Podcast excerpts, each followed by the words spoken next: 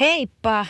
Viides viikko käynnissä koronaviruksen vuoksi etätöitä ja täytyy kyllä myöntää, että jos joku olisi vaikka vuoden alussa sanonut mulle, että se on Jenni Kivessiltä sellainen juttu, että pian sä teet radiolähetyksiä yksikses kotona ja sitä jatkuu koko kevään, niin en kyllä ehkä olisi ihan heti uskonut. Mutta niin vaan ihminen taipuu ja vääntyy ja sopeutuu tilanteeseen ja tässä sitä ollaan, eikä tämä ole mitenkään hankalaa ja kamalaa ollut. Vähän ehkä vaan haasteellisempaa, vähän tavanomaista työlämpää, mutta muuten on kyllä sujunut musta aika hyvin. Mun työssä uutistoimittajana mä olisin takuulla tämän ajan ollut tiiviisti uutisten kimpussa ihan joka tapauksessa. No ehkä vähän liikaa välillä haastetta on tuonut toi naapuritalon käynnissä oleva remppa ja sieltä kantautuvat piikkaus ja muut paukeäänet. Mutta ainakin toistaiseksi lähetyksissä ei ole pahemmin ylimääräistä meteliä kuulunut. Yksi iso asia ja mutta ja miinus tässä korona-arjessa kyllä on. Mä oon lievästikin ilmastuna aika sosiaalinen ihminen.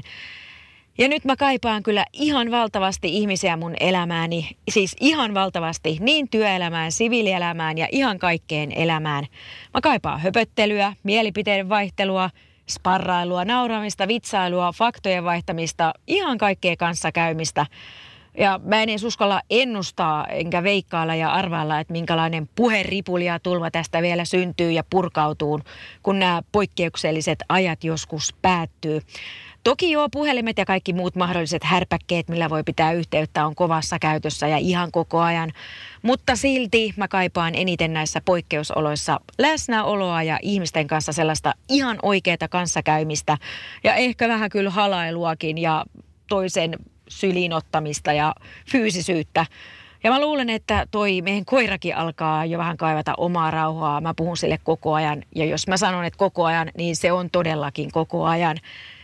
Mutta kaiken kaikkiaan mä oon sitä mieltä, että tässä poikkeusajassa on myös hirvittävän paljon hyvää. Me opitaan ihan takuulla arvostamaan asioita ihan eri ja uudella tavalla. Kaikki ei olekaan itsestään selvää. Ja tämä on kuitenkin kaikki ne rajoitukseneen vaan väliaikaista ja poikkeusaikaa.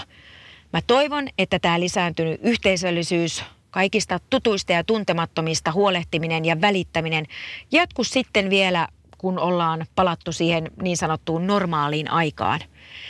Tsemppiä kaikille ja voikaa hyvin.